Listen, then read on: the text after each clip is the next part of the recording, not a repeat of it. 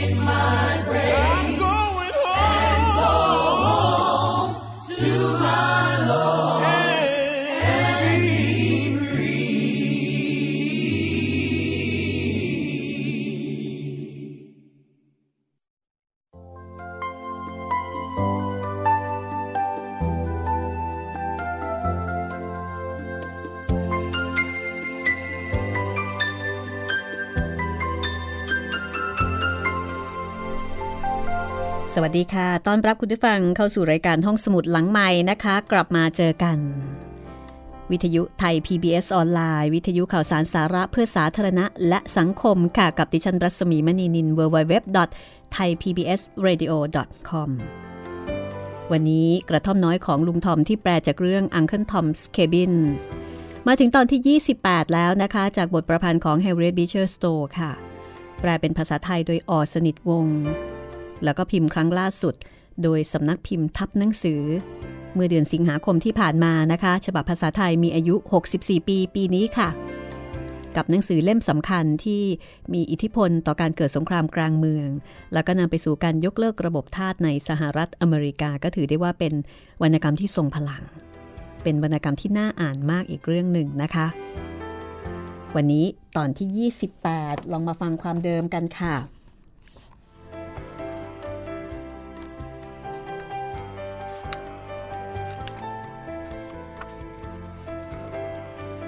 ความเดิมตอนที่แล้วนะคะลีกรีนี่มีอาการหวาดผวาปล่อยผมของอีวา คือมีอาการสติแตกทำไมคนคนหนึ่ง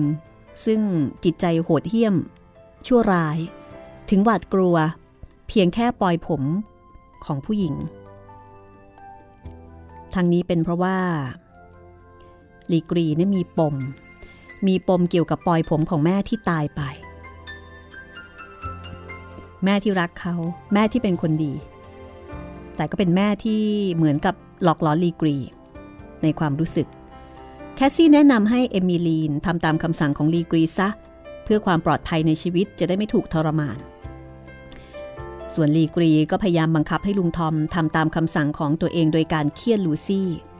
แต่ลุงทอมก็ยืนยันว่าจะไม่ทำและไม่ยอมขอโทษ ตายก็ไม่ยอมทำยิ่งตายยิ่งดี จะได้ไปอยู่กับพระเจ้า ทำให้ลีกรีโกรธมาก แต่ก็ไม่สามารถทำอะไรได้ เพราะลุงทอมบอกว่าได้เลยยินดีตาย ทรมานก็ได้ไม่กลัว เจอแบบนี้ลีกรีก็ไปไม่เป็นเหมือนกัน วันนี้ค่ะ ตอนที่ 28 เราจะพักเรื่องของลุงทอมเอาไปชั่วคราวนะคะ แล้วก็จะไปติดตามเรื่องราวของยอร์จแฮร์ริสกับเอลิซาสามีภรรยาหนุ่มสาว ที่มีเป้าหมายมีความฝัน ในการเดินทางไปแคนาดาเพื่ออิสรภาพของชีวิต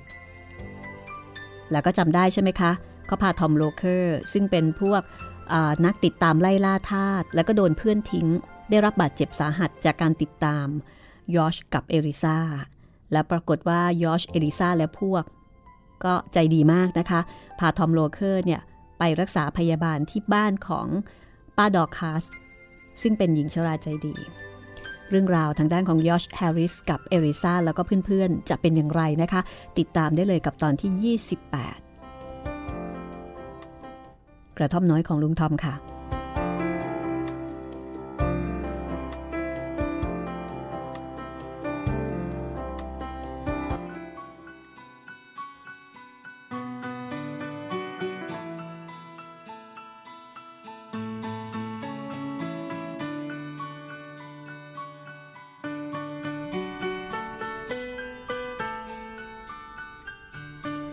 ทอมโลเคอร์นอนร้องครวญครางแล้วก็ดิ้นรนไปมาอยู่บนเตียงที่สะอาดสะอ้านของพวกเควเกอร์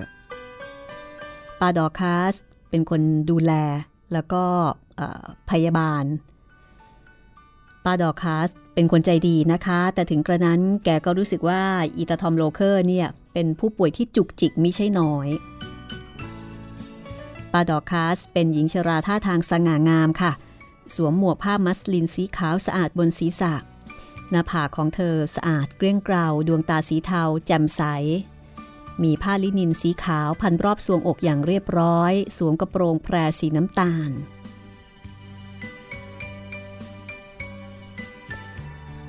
ไอ้ผีนรก ทอมโลเคอร์พูดในขณะดึงผ้าปูที่นอน ทอมมัส ป้าต้องขอร้องไม่ให้เธอพูดจาที่หยาบคายเช่นนี้ ร้อน ร้อนจะตาย ร้อนจะคลั่งอยู่แล้วป้าดอคาสดึงผ้าปูที่นอนให้เรียบร้อย เมื่อเน็บชายผ้าปูที่นอนเสร็จแกก็บอกว่า ป้าไม่อยากให้เธอสาบแช่งแล้วก็สบดแล้วก็คิดอะไรอะไรที่ทำให้สบายใจน่าจะดีกว่านะ มีประโยชน์อะไรที่จะคิดยอชแฮร์ริสกับเมียของเขาอยู่ที่นี่ไม่ใช่เหรอป้าดอร์คัสก็บอกว่าอยู่ เขาควรจะหนีข้ามทะเลสาบไปโดยเร็ว หนีเร็วเท่าไหร่ก็ยิ่งดี บางทีเขาอาจจะหนีไปก็ได้ ป้าตอบแล้วก็ถักไหมพรมต่อไปอย่างสงบ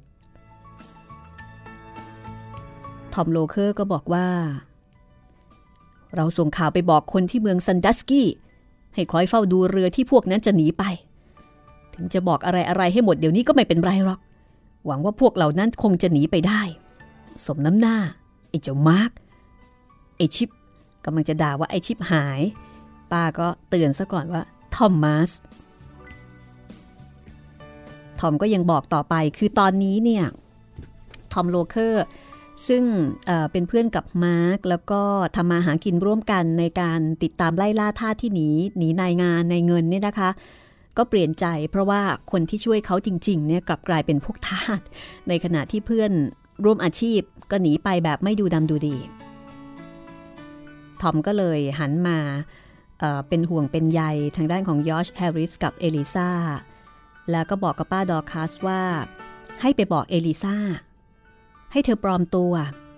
อย่าให้ใครจำได้ เพราะว่าที่เมืองซันดัสกี้เนี่ย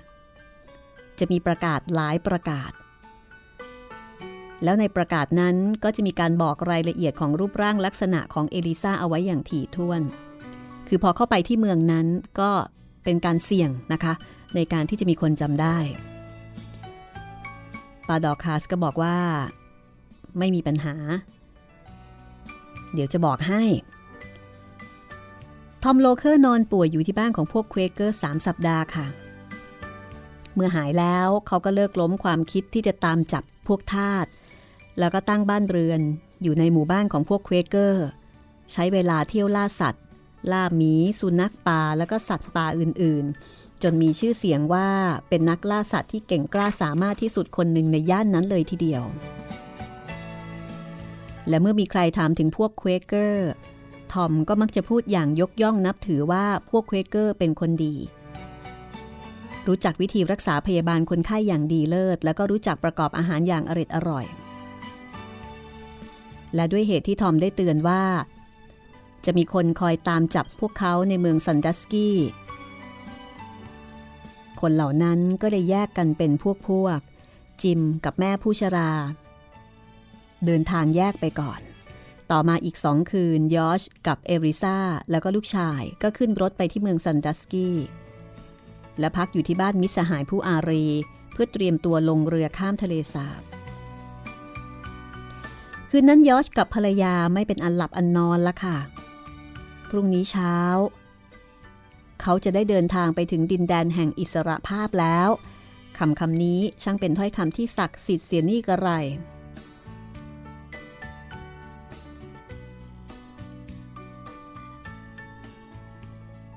อิสรภาพคืออะไร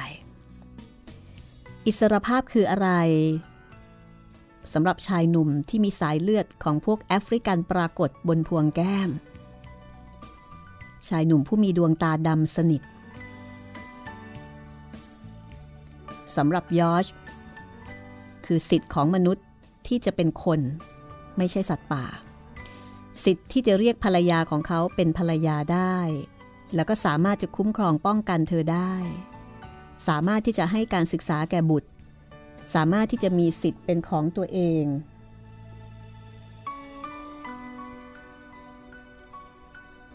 แล้วก็ไม่ต้องปฏิบัติตามความประสงค์หรือว่าคำสั่งของใคร ความคิดเหล่านี้วิ่งพล่านอยู่ในสมองของยอชแฮร์ริสขณะที่นั่งมองดูภรรยาแต่งกายด้วยเสื้อผ้าของผู้ชาย เพราะเขาเชื่อว่าจะเป็นการปลอดภัยที่เธอจะปลอมตัวเป็นผู้ชายขณะเดินทางไปแคนาดา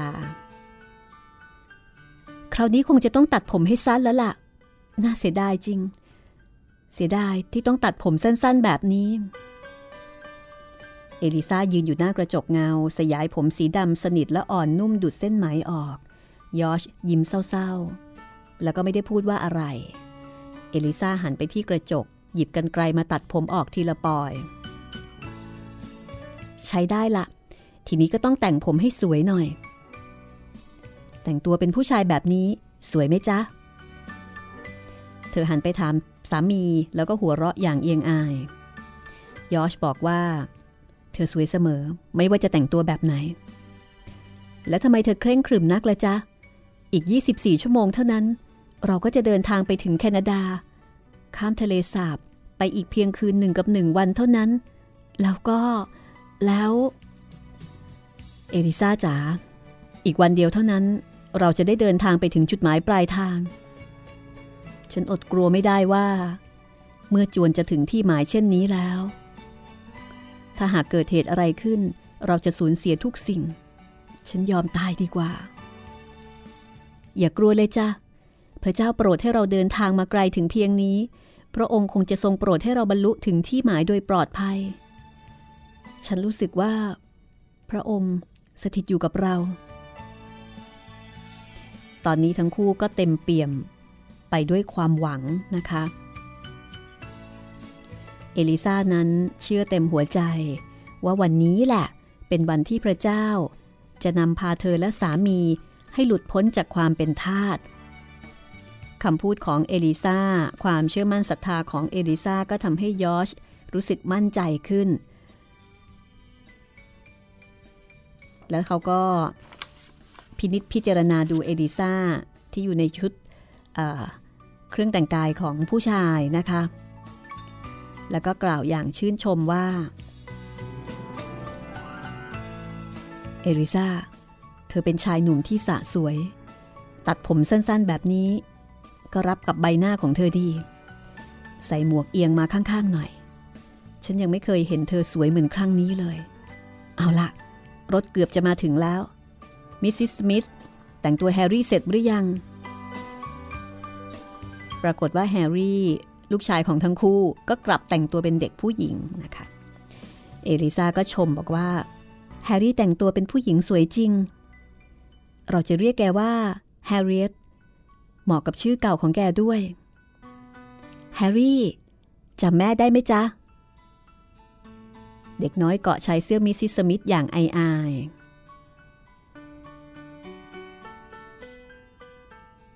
ยอชก็เลยบอกว่า เอลิซา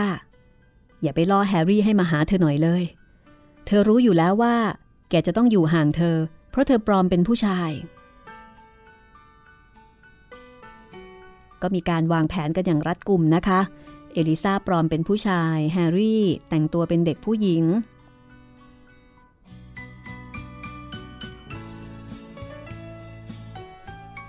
ยอชก็บอกเอลิซาว่าจะต้องอทำท่าทางอย่างไรนะคะคือ แต่งตัวแบบผู้ชายแล้วเนี่ยก็จะต้องมีการเรียนแบบท่าทางของผู้ชายด้วย จะได้สมจริง เอลิซาก็ถามบอกว่า เอ๊แล้วจะต้องกระทืบเท้า เดินก้าวยาวๆ แล้วก็ทำท่าทางเจ้าชู้นิดหน่อยด้วยหรือเปล่า ยอดก็บอกว่าไม่ต้องหรอกผู้ชายที่เรียบร้อยก็มีเหมือนกัน เอลิซาก็ก็เป็นผู้ชายแบบเรียบร้อยก็แล้วกัน จากนั้นทั้งคู่ก็คุยกันถึงเรื่องของการ เดินทางนะคะ เอริซาบอกว่า เธอได้ยินว่ามีคนส่งข่าวไปบอกพวกที่นั่นแล้ว ว่าจะมีคนเดินทางไปที่เมืองซันดัสกี้ เป็นผู้ชายผู้หญิง และเด็กชายเล็กๆ อีกคนหนึ่ง ยอดก็บอกว่า ต้องคอยระวังให้ดี แต่คิดว่าไม่น่าจะมีอันตรายอะไร ทุกคนก็เปี่ยมไปด้วยความหวังนะคะมันอยู่แค่เอื้อมเองนะ กับไอ้เจ้าอิสรภาพเนี่ยในขณะนั้นรถคันหนึ่งแล่นมาจอดที่ประตู ทุกคนในครอบครัวพากันออกมาส่งพวกที่หลบภัย เมื่อร่ำลาสหายผู้มีใจอารีแล้วยอชแฮร์ริส ก็พาภรรยาแล้วก็ลูกขึ้นรถไปพร้อมกับมิสซิสสมิธยอชกับเอลิซาก็ปลอมตัวตามคำแนะนำของทอมโลเคอร์ ก่อนจะออกเดินทางสองสามวัน เขาก็มอบตัวแฮร์รี่ให้มิสซิสสมิธเลี้ยงดูเพื่อให้เด็กน้อยเนี่ยคุ้นเคยกับเธอ มิสซิสสมิธจะต้องแสดงตัวเป็นป้าของแฮร์รี่ แล้วก็ต้องพยายามเอาอกเอาใจพ่อหนูน้อยเป็นอย่างดี เพื่อที่จะให้แฮร์รี่เนี่ยได้ติดเธอ รถแล่นไปถึงท่าเรือนะคะ เอลิซายื่นแขนให้มิสซิสสมิธเกาะอย่างสุภาพยอช ช่วยดูให้คนขนของแบกสัมภาระของเขามาใส่เรือ ในขณะที่ยอชกำลังยืนอยู่ที่ห้องทำงานของกัปตันเรือ เขาได้ยินผู้ชายสองคน ที่อยู่ข้างๆ กล่าวว่า ฉันเฝ้าดูทุกๆ คนที่มาลงเรือ ไม่เห็นจะมีพวกของยอชสักคน เขาไม่มาลงเรือลำนี้หรอก เสียงนั้นเป็นเสียงเสมียนในเรือ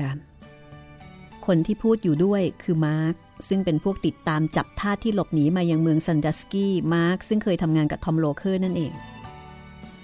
ผู้หญิงคนนั้นผิวขาวเหมือนฝรั่ง ตัวยอชเองก็ค่อนข้างขาว ที่มือข้างหนึ่งมีตราประทับเอาไว้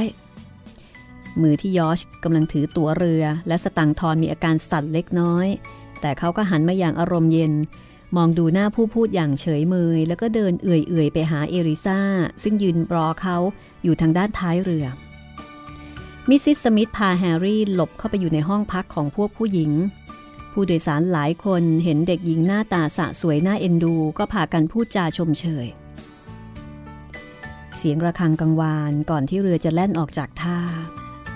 ยอชรู้สึกพอใจที่เห็นมาร์กเดินไปตามไม้กระดานที่ทอดจากเรือขึ้นฝั่ง แล้วก็ถอนใจอย่างโล่งอกเมื่อเรือแล่นห่างออกไป วันนี้อากาศปลอดโปร่ง น้ำสีเขียวครามในทะเลสาบอีริก กระเพื่อมขึ้นกระเพื่อมลงขณะเมื่อต้องแสงแดด ลมเย็นสดชื่นโชยมาจากฝั่ง แล้วเรือก็แล่นต่อไป ไม่มีใครสามารถจะบอกได้ว่ายอชคิดอะไรอยู่ในใจ ขณะที่เดินควงแขนสหายหนุ่ม เอลิซาบนดาดฟ้าเรือสหายหนุ่มก็คือเอลิซาที่ปลอมตัวนั่นเอง เขาแทบจะไม่เชื่อว่าเขากำลังจะได้รับอิสรภาพอย่างแท้จริง และบางครั้งก็รู้สึกกลัวว่าจะมีเหตุการณ์บางอย่างเกิดขึ้น แล้วแผนการทั้งหมดของเขาจะต้องล้มเหลว มันก็น่ากลัวอยู่นะคะ เพราะว่า ความสำเร็จมันอยู่แค่เอื้อม แล้วก็ช่วงเวลาแบบนี้นี่แหละ ถ้ามีอะไรเกิดขึ้นมาเนี่ยโอ้โหมันมันจะต้องเสียใจมากเลยทีเดียวมันอีกนิดเดียว แต่เรือก็ยังคงแล่นต่อไป เวลาผ่านพ้นไปหลายชั่วโมง เรือแล่นใกล้จุดหมายปลายทางเข้าไปทุกทีทุกทียอชยืนควงแขนกับเอริซาภรรยาขณะที่เรือจวนจะถึงเมืองแอมฮิชเบิร์กซึ่งเป็นเมืองเล็กๆ ของแคนาดายอชรู้สึกว่าในตาฝ้าฟาง ไปด้วยหยาดน้ำตา เขาบีบมือน้อยๆ ที่สั่นระริกอยู่บนท่อนแขนของเขาอย่างเงียบๆ เสียงระฆังดังก้อง แล้วเรือก็จอด ยอชรวบรวมข้าวของและพวกที่มาด้วยกัน แล้วพวกเขาก็ขึ้นจากเรือ เขายืนนิ่งอยู่จนกระทั่งผู้โดยสารทุกๆ คนลงจากเรือหมด แล้วยอชกับภรรยาพร้อมด้วยแฮร์รี่ลูกชาย ก็คุกเข่าลงอธิษฐานขอบคุณพระผู้เป็นเจ้า ในไม่ช้า มิสซิสสมิธก็พาคนกลุ่มนั้นไปที่บ้านของผู้ประกาศศาสนา ซึ่งมีจิตใจเมตตากรุณาเอื้อเฟื้อเผื่อแผ่ และยินดีต้อนรับพวกทาสที่หลบหนีนายมาเสมอ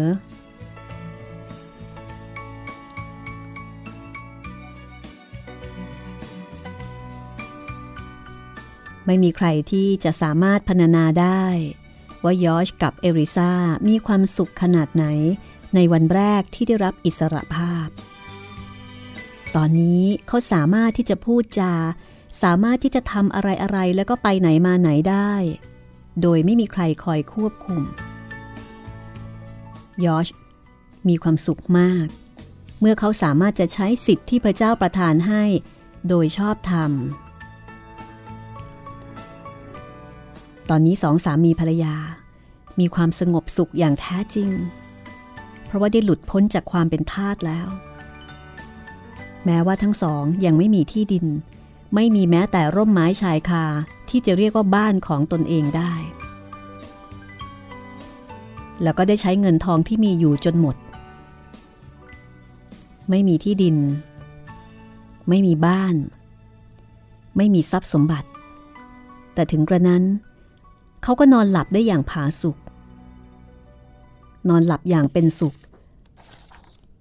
กับอิสรภาพที่ได้รับ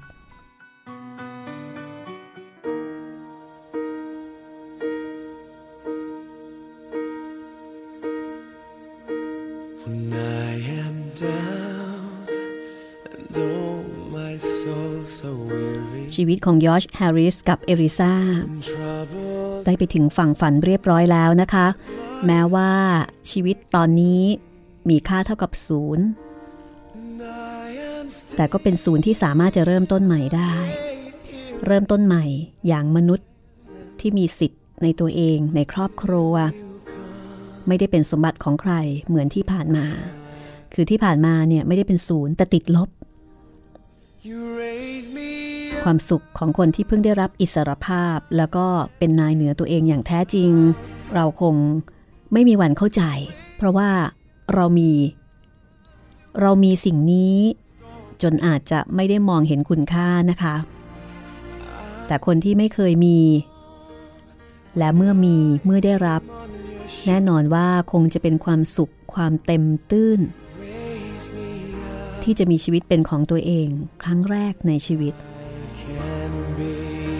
พักสักครู่ค่ะ ช่วงหน้าเราจะกลับไปที่ลุงทอม ว่าลุงทอมจะจัดการ จัดการสถานการณ์ บริหารชีวิตได้อย่างไร แกจะอยู่กับผู้ชายที่โหดร้ายอมหิตอย่างลีกรีได้อย่างไร แกจะถูกทรมานจนตายหรือไม่ สิ่งเหล่านี้น่าเป็นห่วง แล้วก็น่าติดตามอย่างยิ่งค่ะ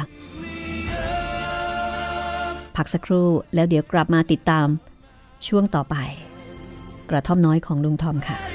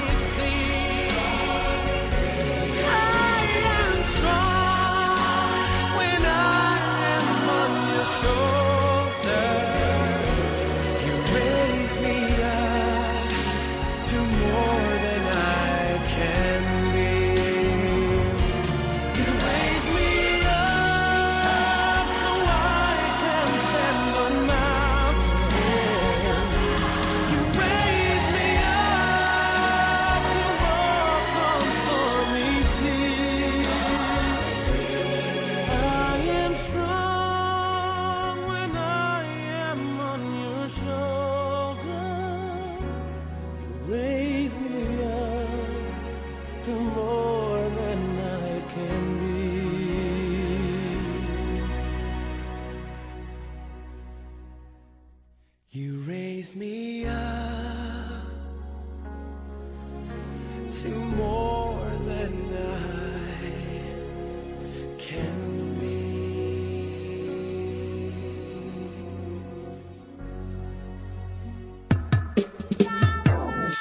ห้องสมุดหลังใหม่ ห้องสมุดที่ฟังได้ทางวิทยุกับรัศมีมณีนิน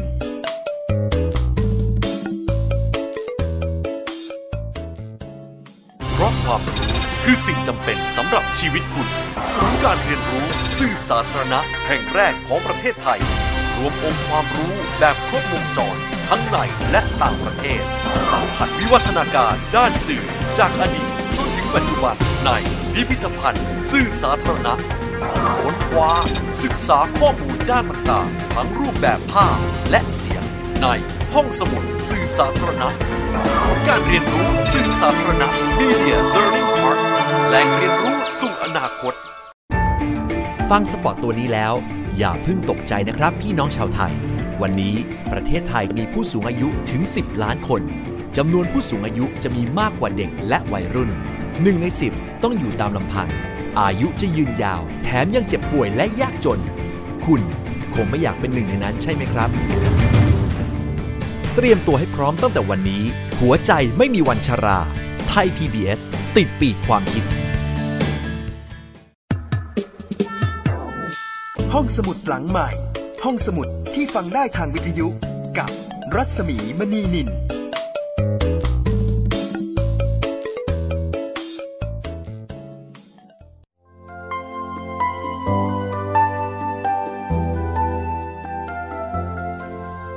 าสู่ช่วงที่ 2 นะคะ ของตอนที่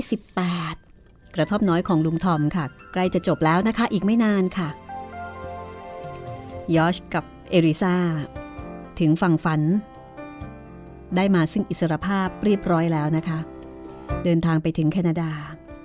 ทีนี้เรากลับมาดูชีวิตของลุงทอมกันบ้าง ลุงทอมผู้แสนดี ซื่อสัตย์สุจริต เอื้อเฟื้อเผื่อแผ่แล้วก็ศรัทธาในพระเจ้า คุณผู้ฟังกำลังติดตามกระท่อมน้อยของลุงทอมนะคะ บทประพันธ์ของ Harriet Beecher Stowe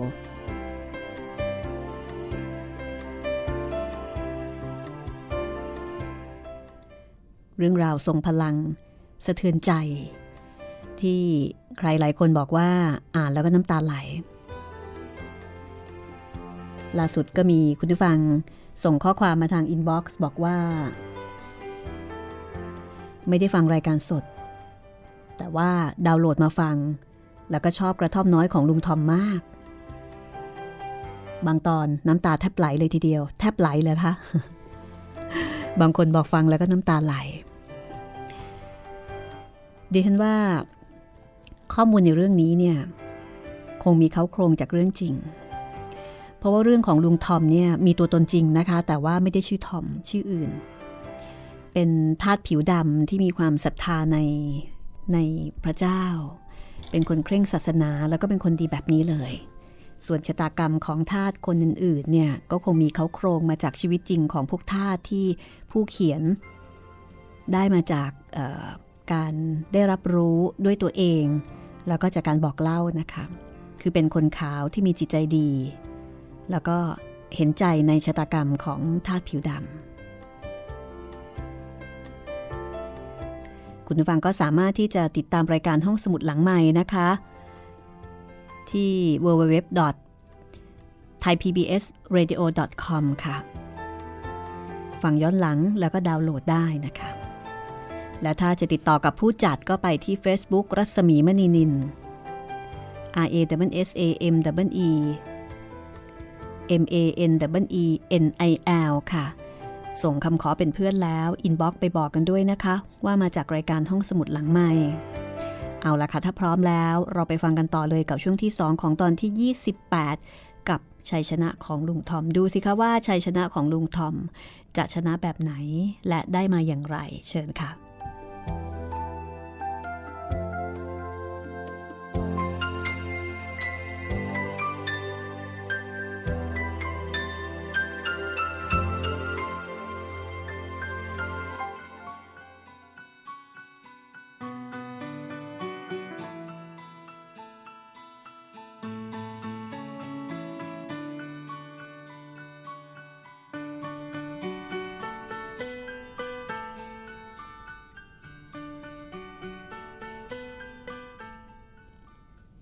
ทางด้านของลุงทอม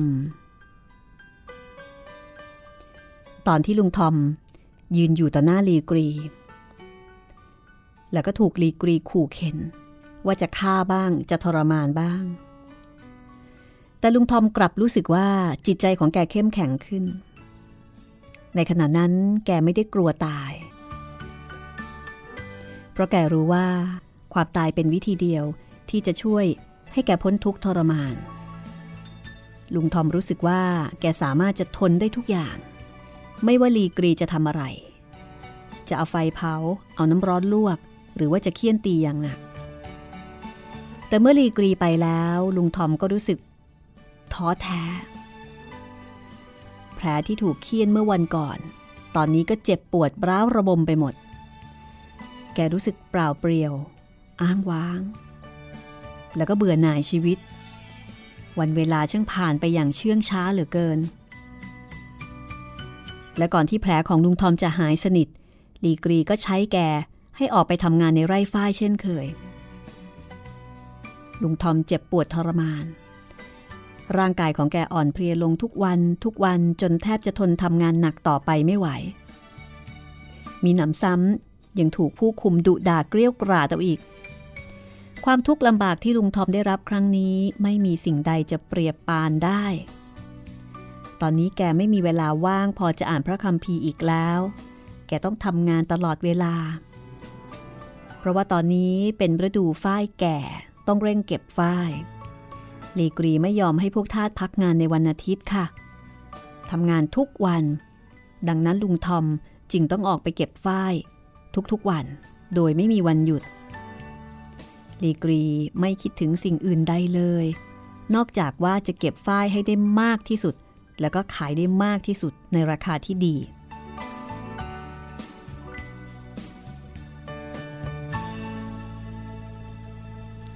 ครั้งแรก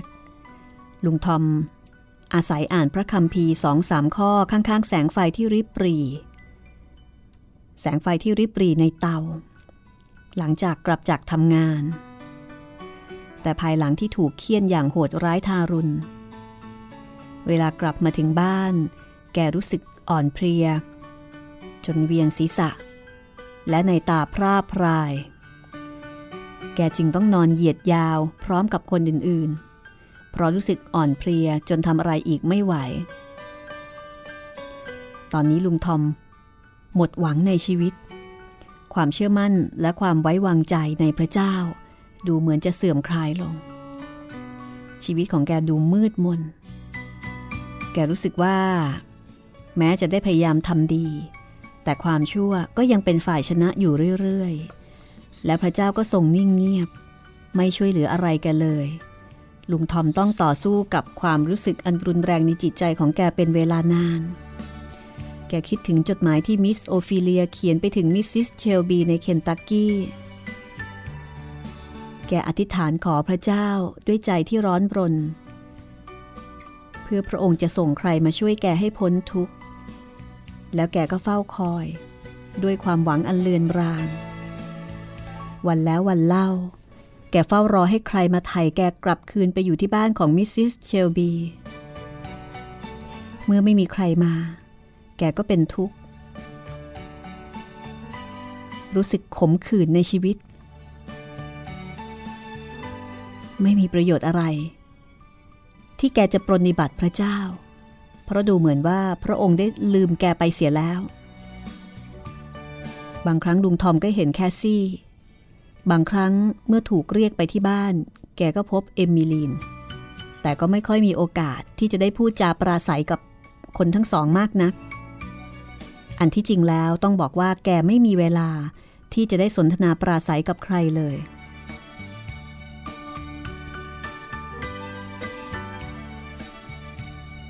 วันหนึ่ง ลุงทอมกำลังนั่งหน้าตาเศร้าหมองอยู่ข้างๆไฟที่แกใช้ปิ้งขนมปังสำหรับอาหารเย็น แกหยิบฟืนใส่เตาสองสามดุนเพื่อให้ไฟลุกโชน แล้วหยิบพระคำพีเล่มเก่าออกจากกระเป๋าเสื้อ มีข้อความตอนที่แกขีดได้ด้วยดินสอ ข้อความที่ศาสดาพยากรณ์และผู้มีปัญญาได้กล่าวไว้ แต่ตอนนี้ลุงทอมรู้สึกว่าถ้อยคำเหล่านั้นไม่มีประโยชน์สำหรับแกเลย แกถอนใจใหญ่ แล้วก็เก็บพระคำพีไว้ในกระเป๋าเหมือนเดิม ในขณะนั้นมีเสียงหัวเราะอย่างหยาบกระด้าง ปลุกลุงทอมให้ตื่นจากผวัง เมื่อเงยหน้าก็พบว่าลีกรียืนอยู่ตรงหน้า ยังไงไอ้เพื่อนยาก คราวนี้คงรู้สึกสินะว่า ศาสนาของแก ไม่ได้ทำประโยชน์อะไรให้กับแกหรอก ในที่สุด ฉันก็เปลี่ยนความคิดแกได้ แกนี่เป็นช่างโง่เง่าเสียจริง ๆ เมื่อตอนฉันซื้อแกมาทีแรก ฉันตั้งใจว่าจะตั้งแกเป็นผู้ควบคุมคนงานในไร่ เหมือนอย่างแซมโบแล้วก็ควิมโบ แกน่าจะทำงานได้ดีกว่าไอ้สองคนนั่น แล้วก็ควรจะได้อยู่อย่างสุขสบายในไร่ของฉันเอาคำพีของแกไปเผาไฟซะเถอะ แล้วมาดื่มเบียร์กับฉันดีกว่า ทิ้งศาสนาของแกซะ แล้วมานับถือศาสนาของฉัน ไม่ได้หรอกครับ ผมทำไม่ได้ แต่แกก็เห็นแล้วนี่นา ว่าพระเจ้าของแกไม่ได้ช่วยอะไรแกเลย ถ้าช่วย แกก็คงไม่ต้องมาเป็นทาสฉันอยู่ที่นี่ ศาสนาของแกเลวไหลทั้งเพ ฉันรู้ดี แกควรจะเชื่อฟังฉัน และก็ควรจะรู้เอาไว้ว่า ฉันมีอำนาจ จะสั่งให้ใครทำอะไรอะไรก็ได้ แต่ลุงทอมก็เถียงว่า ผมต้องเชื่อมั่นในพระเจ้าตลอดไป แม้ว่าพระองค์จะช่วยหรือไม่ แต่ผมก็จะเชื่อพระองค์จนถึงที่สุด ยิ่งโง่ใหญ่ ดีละ่ะ ฉันจะต้องบังคับให้เชื่อฟังฉันจนได้ ลีกรีพูดแล้วก็ถมน้ำลายรถลุงทอมอย่างเหยียดหยาม ก่อนจะเอาเท้าเขี่ยลุงทอม แล้วก็เดินออกไปจากที่นั่น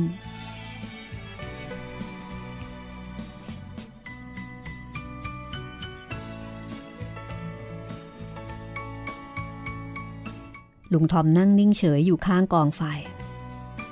ถ้อยคำเยาะเย้ยถากถางของลีกรียังคงดังก้องอยู่ในหู แต่แกก็พยายามปลุกปลอบใจตัวเองให้แช่มชื่น และโดยเหตุที่แกมีความเชื่ออันมั่นคงในพระเจ้า ความทุกข์ร้อนของแกก็ค่อยบรรเทาลง ทันใดนั้นลุงทอมรู้สึกว่าทุกๆ สิ่งที่อยู่ล้อมรอบแกค่อยๆ จางหายไป ภาพนิมิตภาพหนึ่งปรากฏขึ้นแทนที่ เป็นภาพของบุคคลผู้หนึ่ง ที่สวมมงกุฎน้ำโลหิตไหลอาบหน้า ทอมมองดูดวงหน้าอันสงบเยือกเย็นนั้นอย่างเกรงกลัว ในตาของบุคคลผู้นั้นจ้องมอง ดูลุงทอมด้วยความสมเพศเวทนา ลุงทอมคุกเข่าแล้วก็ยื่นแขนออก ทันใดนั้น ภาพก็ค่อยๆ เปลี่ยนแปลงไป น้ำแหลมที่สวมเป็นมงกุฎกลับกลายเป็นรัศมีอันรุ่งเรือง คนผู้นั้นมองมาทางแกด้วยความเมตตาปราณี แล้วก็บอกกับแกว่า ผู้ที่ได้ชัยชนะจะได้นั่งลงกับเราที่พระที่นั่งของเรา เช่นเดียวกันกับที่เราได้ชัยชนะและได้นั่งกับพระบิดาของเราบนพระที่นั่งของพระองค์ ลุงทอมไม่รู้ว่าแกนอนอยู่ที่นั่นนานแค่ไหน แต่เมื่อแกรู้สึกตัวตื่นขึ้น ไฟในเตาก็มอดไปหมดแล้ว และเสื้อผ้าของแกก็เปียกชุ่มไปด้วยหยาดน้ำค้าง ความทุกข์ในใจของแกตอนนี้หายไปหมดสิ้น จิตใจของแกเต็มตื้นด้วยความชื่นชมยินดี แกไม่หิว ไม่หนาว ไม่ท้อถอยหรือว่าผิดหวังใด ๆ อีก แกยอมปฏิบัติตามน้ำพระทัยของพระเจ้าทุกอย่างลุงทอมเงยหน้าขึ้นมองดูดวงดาว ซึ่งส่องแสงอยู่ในท้องฟ้า ดูคล้ายกับหมู่ทูตสวรรค์ ซึ่งกำลังมองลงมาดูมนุษย์ แล้วแกก็ร้องเพลงสวดบทหนึ่ง ที่เคยร้องอยู่เสมอ ร้องด้วยความรู้สึกอันลึกซึ้งกว่าครั้งไหนๆ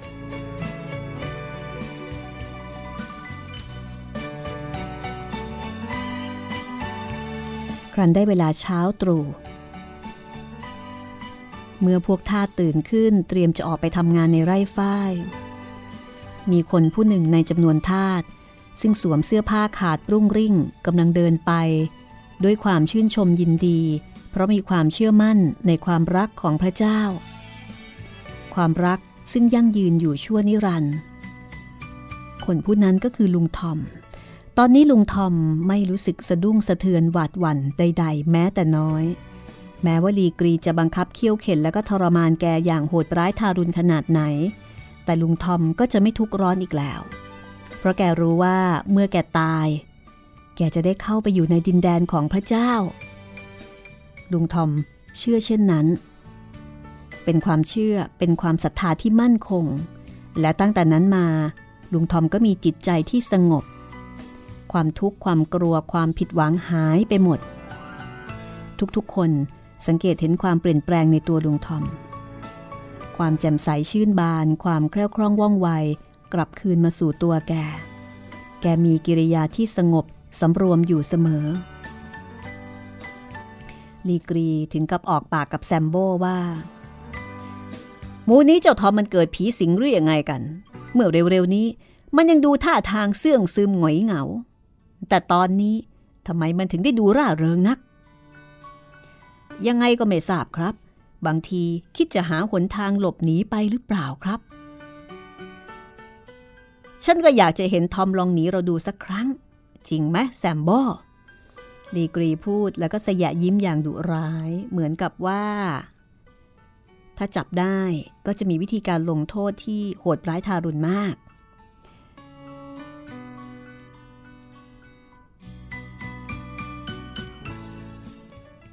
ซมโบหัวเราะชอบใจ ถ้าลุงทอมคิดหนีจริง ๆ เราก็คงได้สนุกกันละคราวนี้ เราจะได้เห็นแกวิ่งไปติดลม และเห็นพวกม้ารุมกัดแก เมื่อคราวที่แล้ว มอนลี่ยังถูกฟัดซะเกือบตาย แสดงว่าที่ผ่านมาก็มีพวกทาสพยายามที่จะหลบหนีเป็นระยะระยะแล้วก็ไปไม่รอด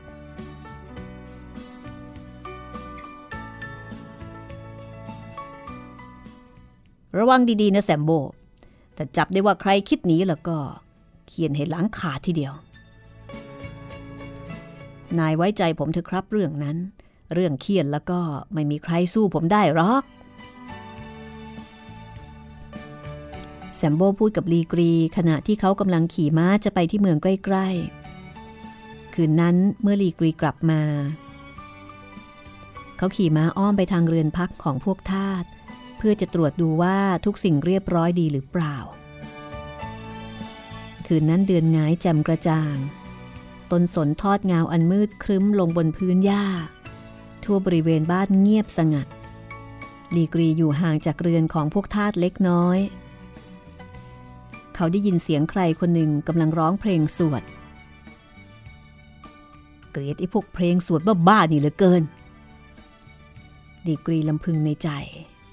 ขณะนั้นเหลือไปเห็นลุงทอมนั่งร้องเพลงอยู่พอดีลีกรีก็โกรธมากเงื้อแซ่ขึ้น แล้วก็ถามว่ามานั่งร้องเพลงทำไมดึกดึกดื่นดื่น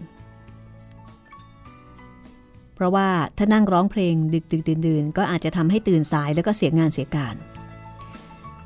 ลุงทอมบอกว่า ครับ แล้วก็ลุกขึ้นเดินกลับเข้าไปในกระท่อมด้วยท่าทางที่ร่าเริง สิ่งนี้ทำให้รีกรียิ่งรู้สึกโกรธแค้น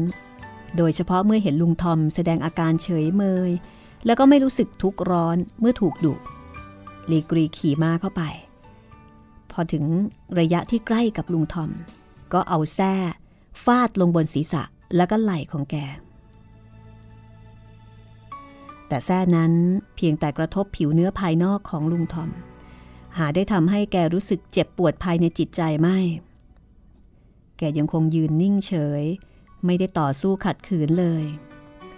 ลีกรีจำต้องยอมรับว่าเขาไม่มีอำนาจเหนือลุงทอมอีกแล้ว และขณะที่ทอมเดินหายไปในกระท่อมลีกรีก็ชักม้ากลับ เขาอดคิดไม่ได้ว่าพระเจ้าทรงกีดขวางอยู่ระหว่างลุงทอมกับตัวเขา และเพราะเหตุนั้นเขาจึงไม่สามารถที่จะเอาชนะลุงทอมได้ มีพระเจ้าขวางอยู่นี่เอง ตอนนี้ลุงทอมรู้สึกสงสารพวกทาสที่อยู่กับแก แล้วก็พยายามที่จะช่วยเหลือพวกนั้นอยู่เสมอ แกรู้สึกเหมือนว่าความทุกโศกในชีวิตของแก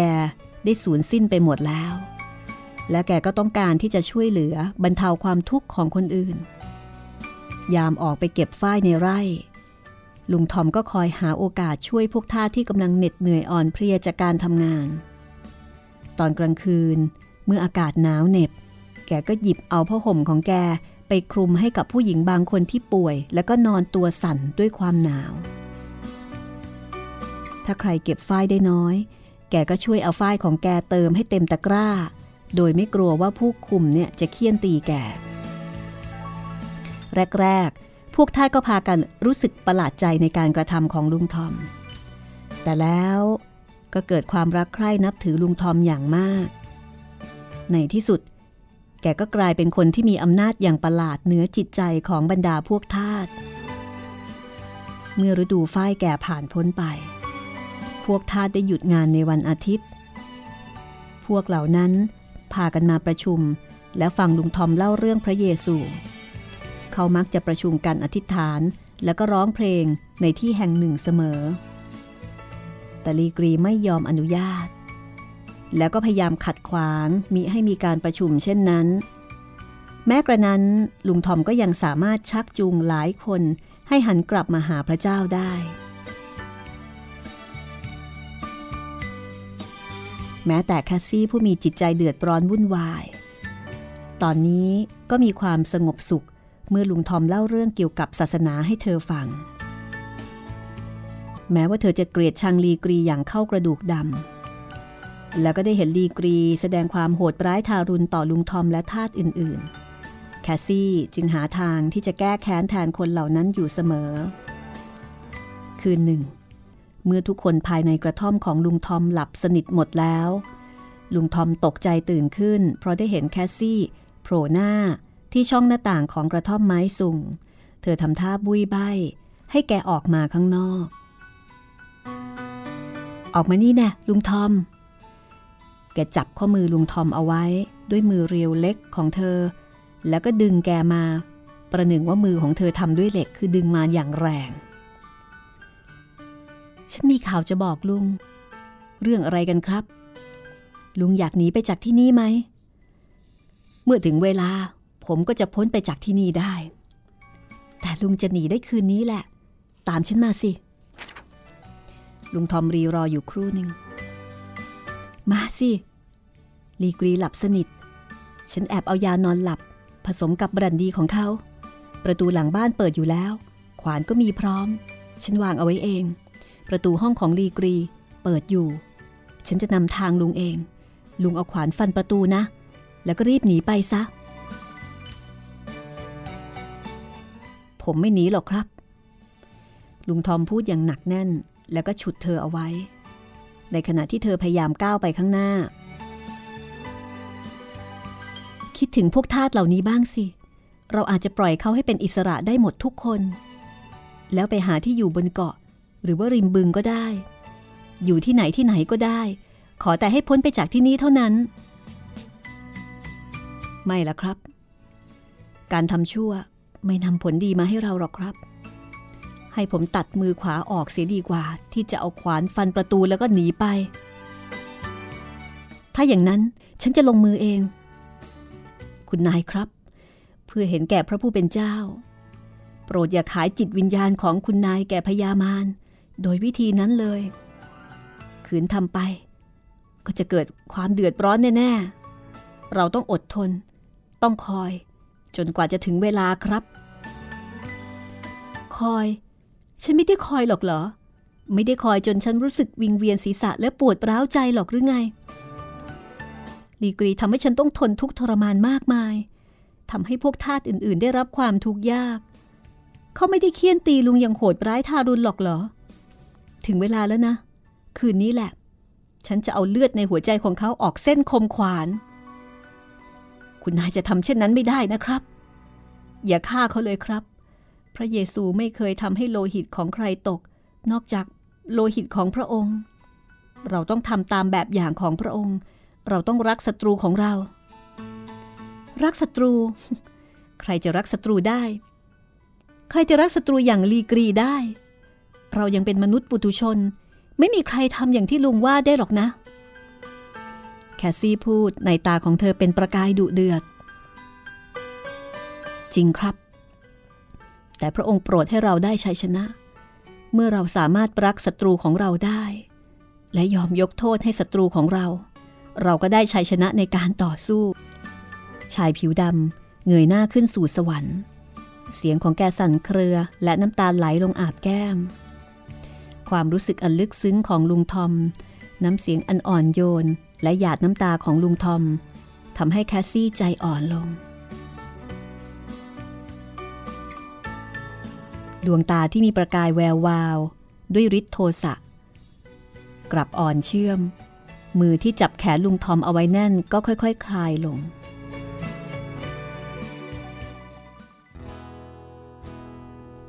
บางครั้ง ฉันรู้สึกเหมือนมีปีศาจสิงอยู่ในตัว ฉันอธิษฐานไม่ได้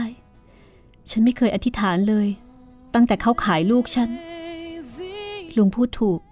แต่เมื่อฉันพยายามอธิษฐาน ฉันก็คอยแต่จะนึกเกลียดชัง แล้วก็สาบแช่งคนอื่นทุกทีฉันอธิษฐานไม่ได้หรอกลุง น่าสงสาร ซาตานปรารถนาจะล่อลวงคุณนาย ให้ตกอยู่ใต้อำนาจของมัน ผม ผมจะอธิษฐานขอพระเจ้า เพื่อที่คุณนาย จะได้หันกลับไปหาพระเยซู พระองค์จะเสด็จมา เพื่อเล้าโลมจิตใจของผู้ที่มีความทุกข์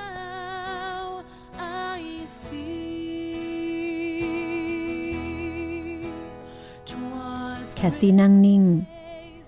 หยาดน้ำตาไหลริน คุณนายครับ ถ้าคุณนายสามารถจะไปจากที่นี่ได้ ถ้าหากมีช่องทาง ผมขอแนะนำให้คุณนายพาเอมิลีนหนีไป แต่แต่คุณนายจะต้องไป โดยที่ไม่ทำให้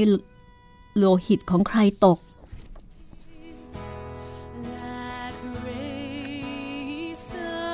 แคสซี่ถามว่า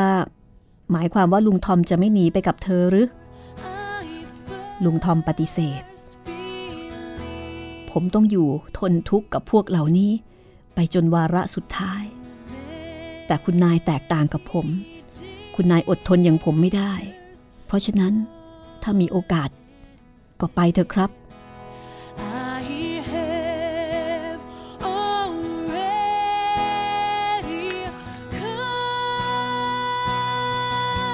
ฉันไม่มีทางจะหนีไปไหนได้หรอก นอกจากหลุมฝังศพ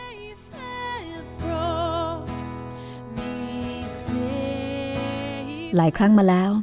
แคสซี่เคยคิดหาวิธีที่จะหนีไปให้พ้นจากอำนาจของซีมอนลีกรี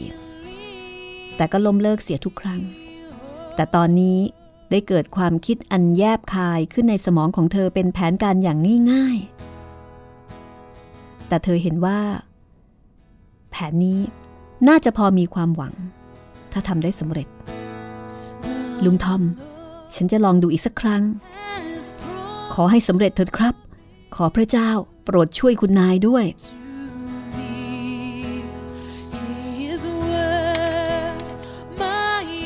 แคสซี่